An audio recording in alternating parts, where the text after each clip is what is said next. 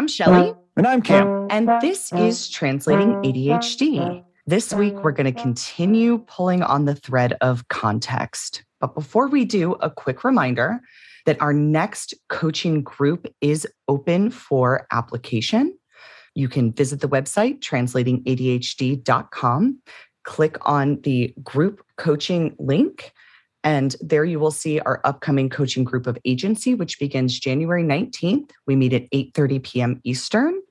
If you're interested in joining this group, the first step is to apply. If you're not sure if it's a right fit for you or not, this is why Cam and I ask the questions that we ask so that we can help you make sure that this is going to be a great experience for you and for everyone else in the group. So if you're unsure, go ahead and apply. It doesn't commit you to the group, it just opens up a conversation. So, Cam, we've been on context for a while now, and it's been producing some really interesting conversation both here on the podcast where we're recording and also individually in the work that you and I are doing outside of the podcast, which is so fun.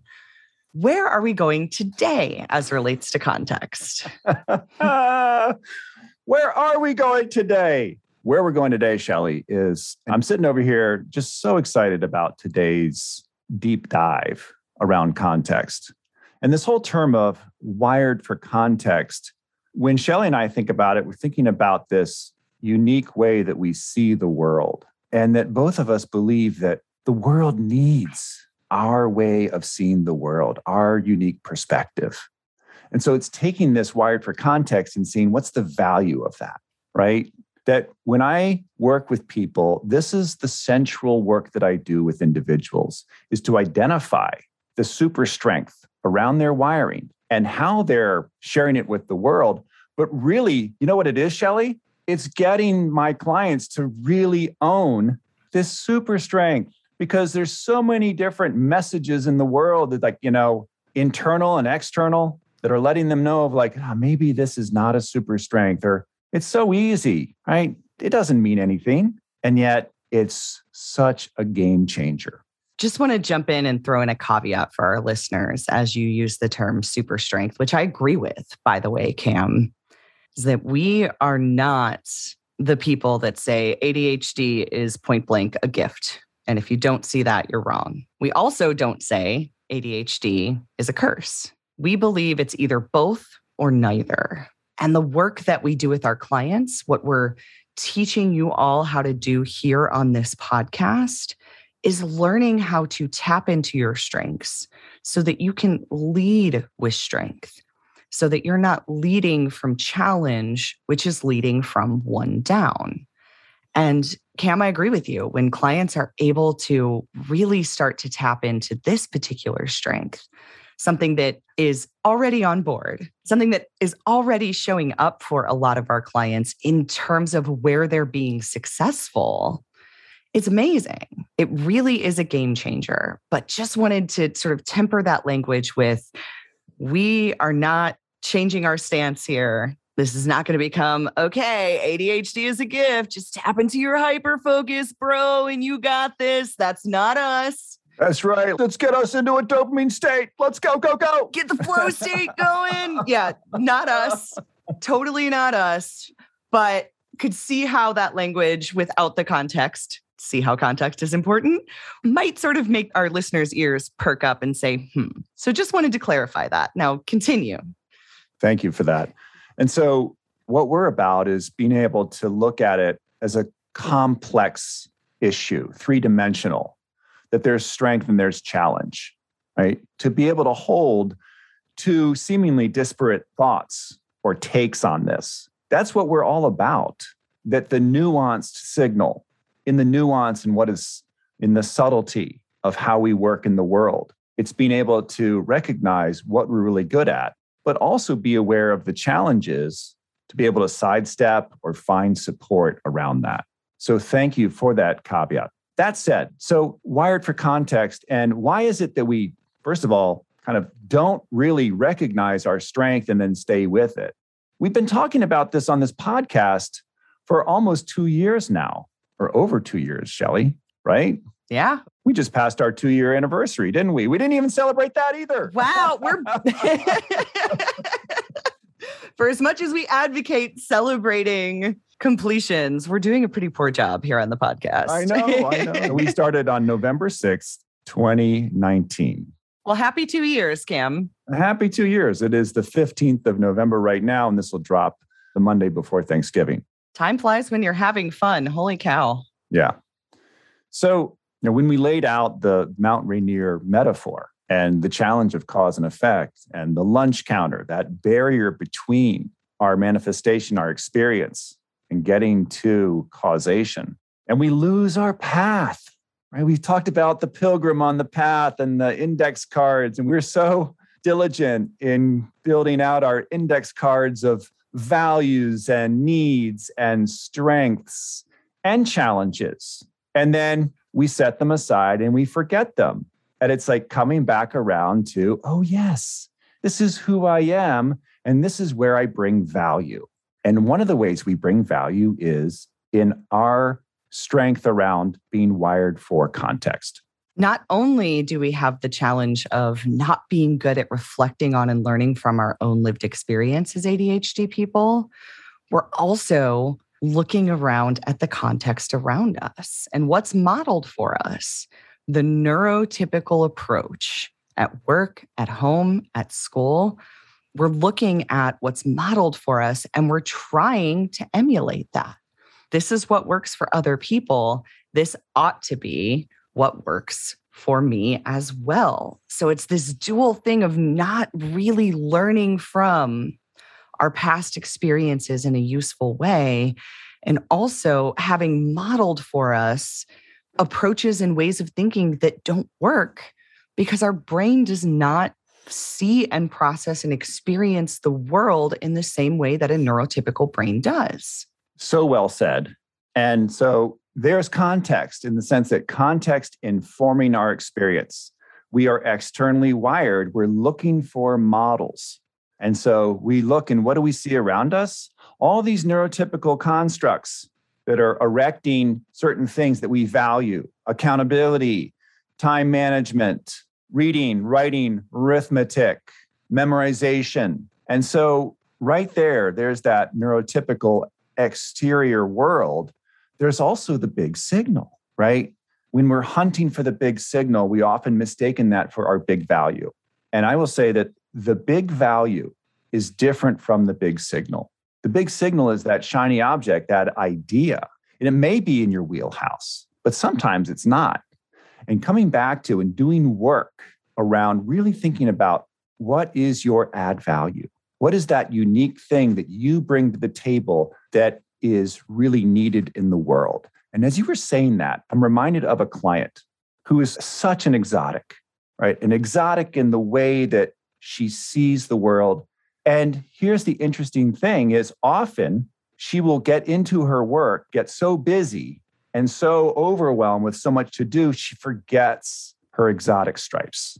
She forgets that and starts to default back to, oh, there are these other firms that are doing this this way, and I have to do it that way. Right? She falls back to that old messaging of success is this way. And so there's that external looking out and not coming back to who am I? What is my unique offering here? And so that's the thing that really is the opportunity today, listeners, is to pause, right? That reflective practice.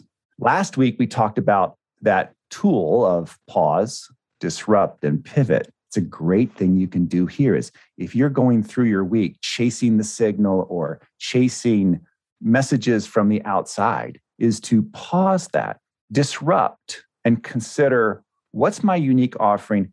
how much have I been in my unique offering this week, right? Showing up in a way that I bring real value. What I mean by that is, just want to give you a couple of examples, listeners, of what does this mean? What does it mean to have these exotic stripes and be wired for context? This is where we see things that others don't. Because in a neurotypical fashion, it's about hierarchy, it's about rules, authority. It's about being an expert in a singular area and not having that visibility of being able to see the whole scene, right? The forest through the trees. We can often appreciate patterns that others can't. Go back to middle school and you come up with the answer, and the teacher is like, How'd you get that? And you have no idea how it happened, but it did, right? So being able to see stuff that others don't and make these connections. Part of the dilemma is we have it. Can you articulate it to your audience where it's received with value? So, Cam, this is a huge concept, and I think it might be helpful to bring in a really concrete example here. How about the one that started this show over two years ago? For those of you who have not listened to the entire back catalog of episodes, which at this point is an overwhelming task, and it's understandable that you haven't, I would like to briefly tell you how this podcast got started. I spoke at the National Association of Organizing and Productivity Professionals for the first time. And for those of you who don't know this, I come from a background of professional organizing. So, this was the first time that I was speaking to and attempting to educate my peers. And the topic was ADHD and time management. And what I knew I didn't want to do from the onset was give the same clinical talk that stays in behavior and that prescribes solutions that these professionals have heard in some form over and over again at every conference they'd attended. Instead, I wanted to help them better understand what is happening for their ADHD clients when they see symptoms of poor time management. What's really going on? And that's not an easy answer, as you all know, because we've been doing this for two years and we're still articulating things that could be going on. It's about individual manifestation. But I thought at a high level, I just want these practitioners to understand why, when they prescribe solutions to their ADHD clients in the realms of organizing or time management, why those things alone don't work and what the other work is that an ADHD client needs to do in order to have successful outcomes there. And so I went and I gave my talk, and I had no idea how it was going to go. I knew what the goal was, didn't know how it was going to go. And it went over better than I could have ever imagined. I could not take two steps in any direction for the rest of the conference without someone stopping me to tell me how much they've learned, to ask me some more questions, to tell me what a great presentation it was. And so that had my attention. And as I was talking to Jen, my former business partner, after this presentation, like, what is this? What have I stumbled on? She said, It sounds like you translated ADHD boom, that was a whole new understanding of my value is the ability to stand up in front of a room of mostly neurotypicals and talk about the ADHD brain and have it be understood.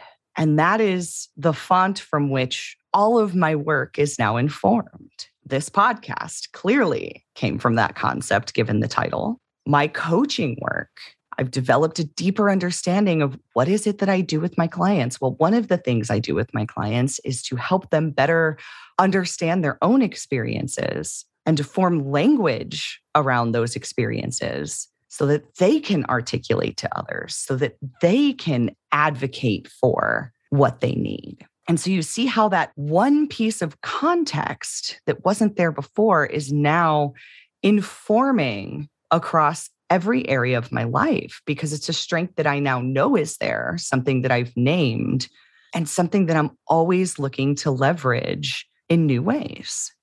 That's a great story. And so let's go back before the talk, right? And what was your awareness of that strength? The strength of being able to look at a situation and translate so it makes sense for others. It's a great question, Cam. And I will say, I was aware of it on a much smaller level. In my individual work with my clients, for example, something that used to happen frequently and only doesn't happen now because clients are coming to me after listening to the podcast first. But something that used to happen is in our first one to three sessions, my client having a moment of, holy cow, someone else understands me And that moment would usually come after I've asked a question and they answer. And with our contextual brains, answers can get lengthy, right? As we're pulling on the different pieces that are coming up, as the client is adding context for me so that I fully understand this backstory and what it means to them. And then they get to the end of their story and they say, Did that make sense? Because they're so used to losing people in a story like that. And my response being, Yes, it did. I heard this. And very succinctly, in a few sentences, summing up what I heard. And their response being, Wow, someone else understands me. This is the first time in my life that I felt like someone else really gets it. So there's that. And then, even prior to giving the talk, I've had clients ask me to help them form language when they were looking to advocate for themselves. You're so good at that, is what they would say. You're so good at taking the ADHD experience and putting it into simple language, making it shorter but clear and concise. Will you help me figure out how to articulate my experience so that I can advocate for or ask for what I need, or so that I can open up a dialogue with my partner about working through this ADHD thing and how it's impacting our relationship differently? So, yeah, little pieces of it were showing up in my coaching work, but just there. Right. And for our listeners who are trying to get closer to an identity or a strength, a role that may be of great value, what was standing in the way? Like, what were the obstacles that got in the way typically of you connecting with, oh, here's my add value, here's a strength? Cam, it's so interesting because this is something that you said in a previous episode. I was playing small. I was playing small. My coaching practice still felt new to me. I still felt like I had way more to learn before I had anything of value to say. And interestingly enough, the year that I applied to speak at this conference, I wasn't going to. And my business partner encouraged me. She said, You don't have to write a whole talk, just pick a topic that you know you can speak on, put a proposal together, and we'll worry about the next step when you get that far. And so I did. I put a proposal together and it was accepted. And now I had two choices. I could go regurgitate someone else's information, information that I find to be incomplete and unhelpful when you're in a role working side by side with an ADHD person to help them create change. Or I could try to do something new. And I can't tell you precisely what made me ready to take that risk, other than I knew actually, I think I can. It's integrity. I would have felt out of integrity standing up there giving a talk that I didn't believe in. I had to craft the talk that had a message that I believe in. I had to do it. It was integrity, but also a little bit of vulnerability too. Yeah. Right. That's a vulnerable moment to show up, to share something that's so true just for you, right? How is this going to land? How is this going to be received? Yeah. And also not wanting to play small anymore that was a big piece of it and that was behind my initial motivation to speak at this conference as i was doing a lot of speaking at this point it was going really well i was even getting to the point where i was being paid more often than not for my speaking but to stand up and speak and educate in front of peers and colleagues is a different thing than to stand up and speak as the expert in a room full of people that see you as the expert because of these roles that you've assigned yourself. And it was something I was afraid to do for a long time. So, yeah, there was a bit of challenging myself in there. Yeah. As we're coming to the end of our episode today, I'm just thinking about the value of field work. I think that with ADHD, especially for the big brain presentation, we're wanting to kind of figure this all out before we put our toe in the water.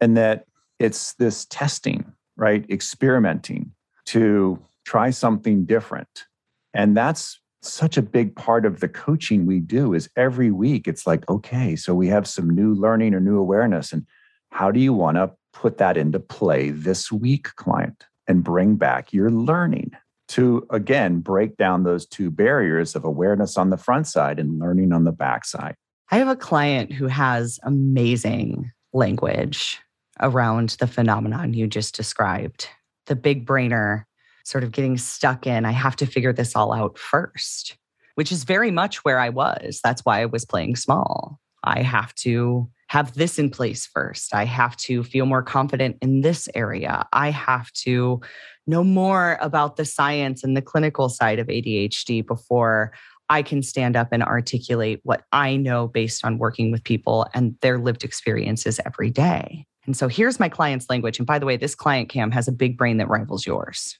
Total big brainer. Oh, yeah. she is a total big brainer. And her language is I need to get out of my ivory tower. And what does that mean? It means there comes a point where research or trying to take something too far out to completion when it's not clear yet is no longer serving her. And it's time to get her feet on the ground, whether it be to network or to talk to others, which in the work that she's currently doing can be a huge boon for her, or whether it's to get out of that ivory tower and try an action on, try something on that tests the direction that she's heading in, that allows her to stretch a little bit. And that's precisely what I did in giving this talk. I got out of my ivory tower and out of my head because I needed to have a 90 minute talk that made sense to a room full of people I respect and whose opinions matter to me deeply. And at the time, it was terrifying, but it was the best thing that ever happened to me because I could have stayed up in that ivory tower for years more. This podcast and all of the work that's followed, both together with you, Cam, and individually, has transformed my coaching practice in every possible way, not just in terms of financial success and being able to support myself doing this work without worry, but also in terms of who I am and how I'm showing up as a coach. And those two things go hand in hand.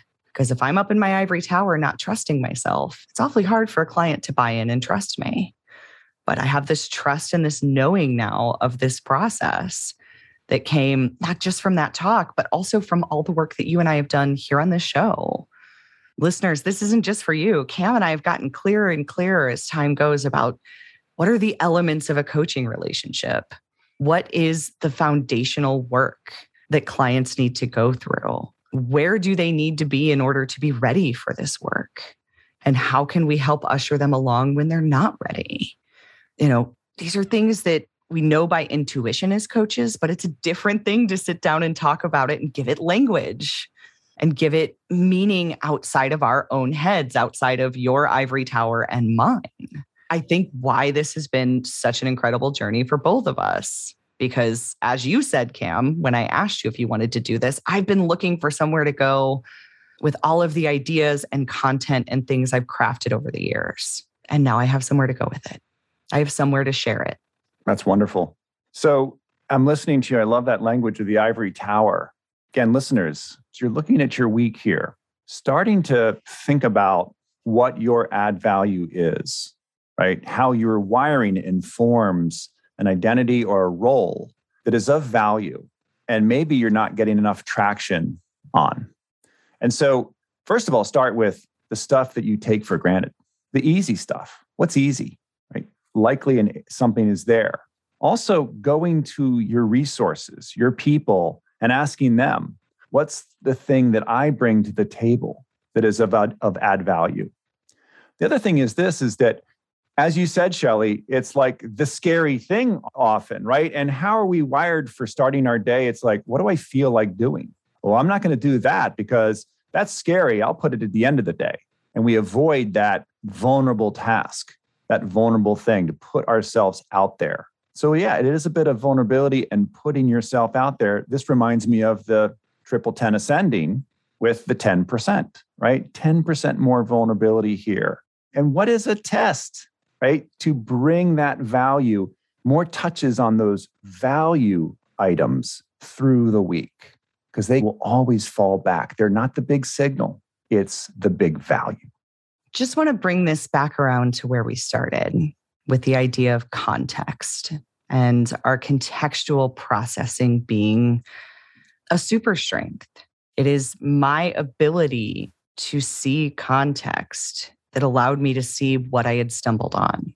So, with this new information of you translated ADHD, going back and examining past experiences, examining places where I've been successful. But even prior to that, Cam, previously, most of my presentations were on time management and they were for all audiences, not just ADHD audiences. But I was using my context and the work that I've done with ADHD clients and neurotypical clients to inform that talk. So I had a unique take. It was different than what you might find in most other time management talks, particularly because it was not prescriptive. Even back then, I did not believe in prescriptive solutions because I saw time and time again how prescriptive solutions played out for my clients. They didn't work. So that talk was even crafted around helping people learn something new about their experience with time management.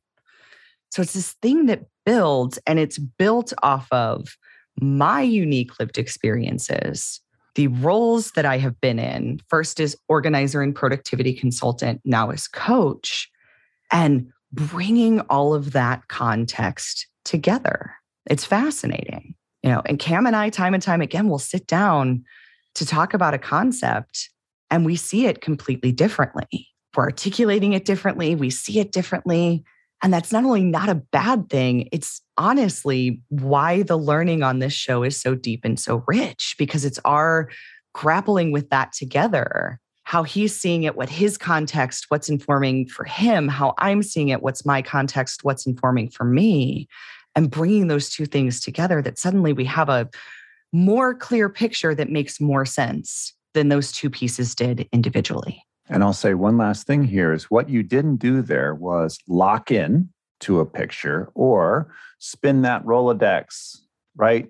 I love that interpretation right there or translation of context as a very organic, living, breathing phenomenon that is really with curiosity, right? And just wondering and noticing, bringing in keen observer. Just wanted to point that out. Well said, Cam. And I think a great place for us to wrap for today. So, if you like what we're doing here on the show, a few ways that you can really help us out. The first, don't keep us a secret. Share us with the other neurodivergents in your life. If you have a neurodivergent group at work, share us there. Share us on social. We get most of our listeners via word of mouth. Number two, leave a rating or review wherever you listen. This helps other people find our show and also lets people know what makes us different. And finally, you can financially support the show by becoming a patron. Visit the website translatingadhd.com. Click on the Patreon link in the upper right hand corner. And for $5 a month, not only are you helping Cam and I cover the costs of running the show 100%, which includes our editor and our administrative assistant. By the way, thank you, existing patrons, for that. It's what allows this work to continue. You also gain access to our Discord community where our listeners are working together to do their own understand, own, and translate work. Mm, so until next week, I'm Shelly. And I'm Cam. And this was Translating ADHD. Thanks for listening.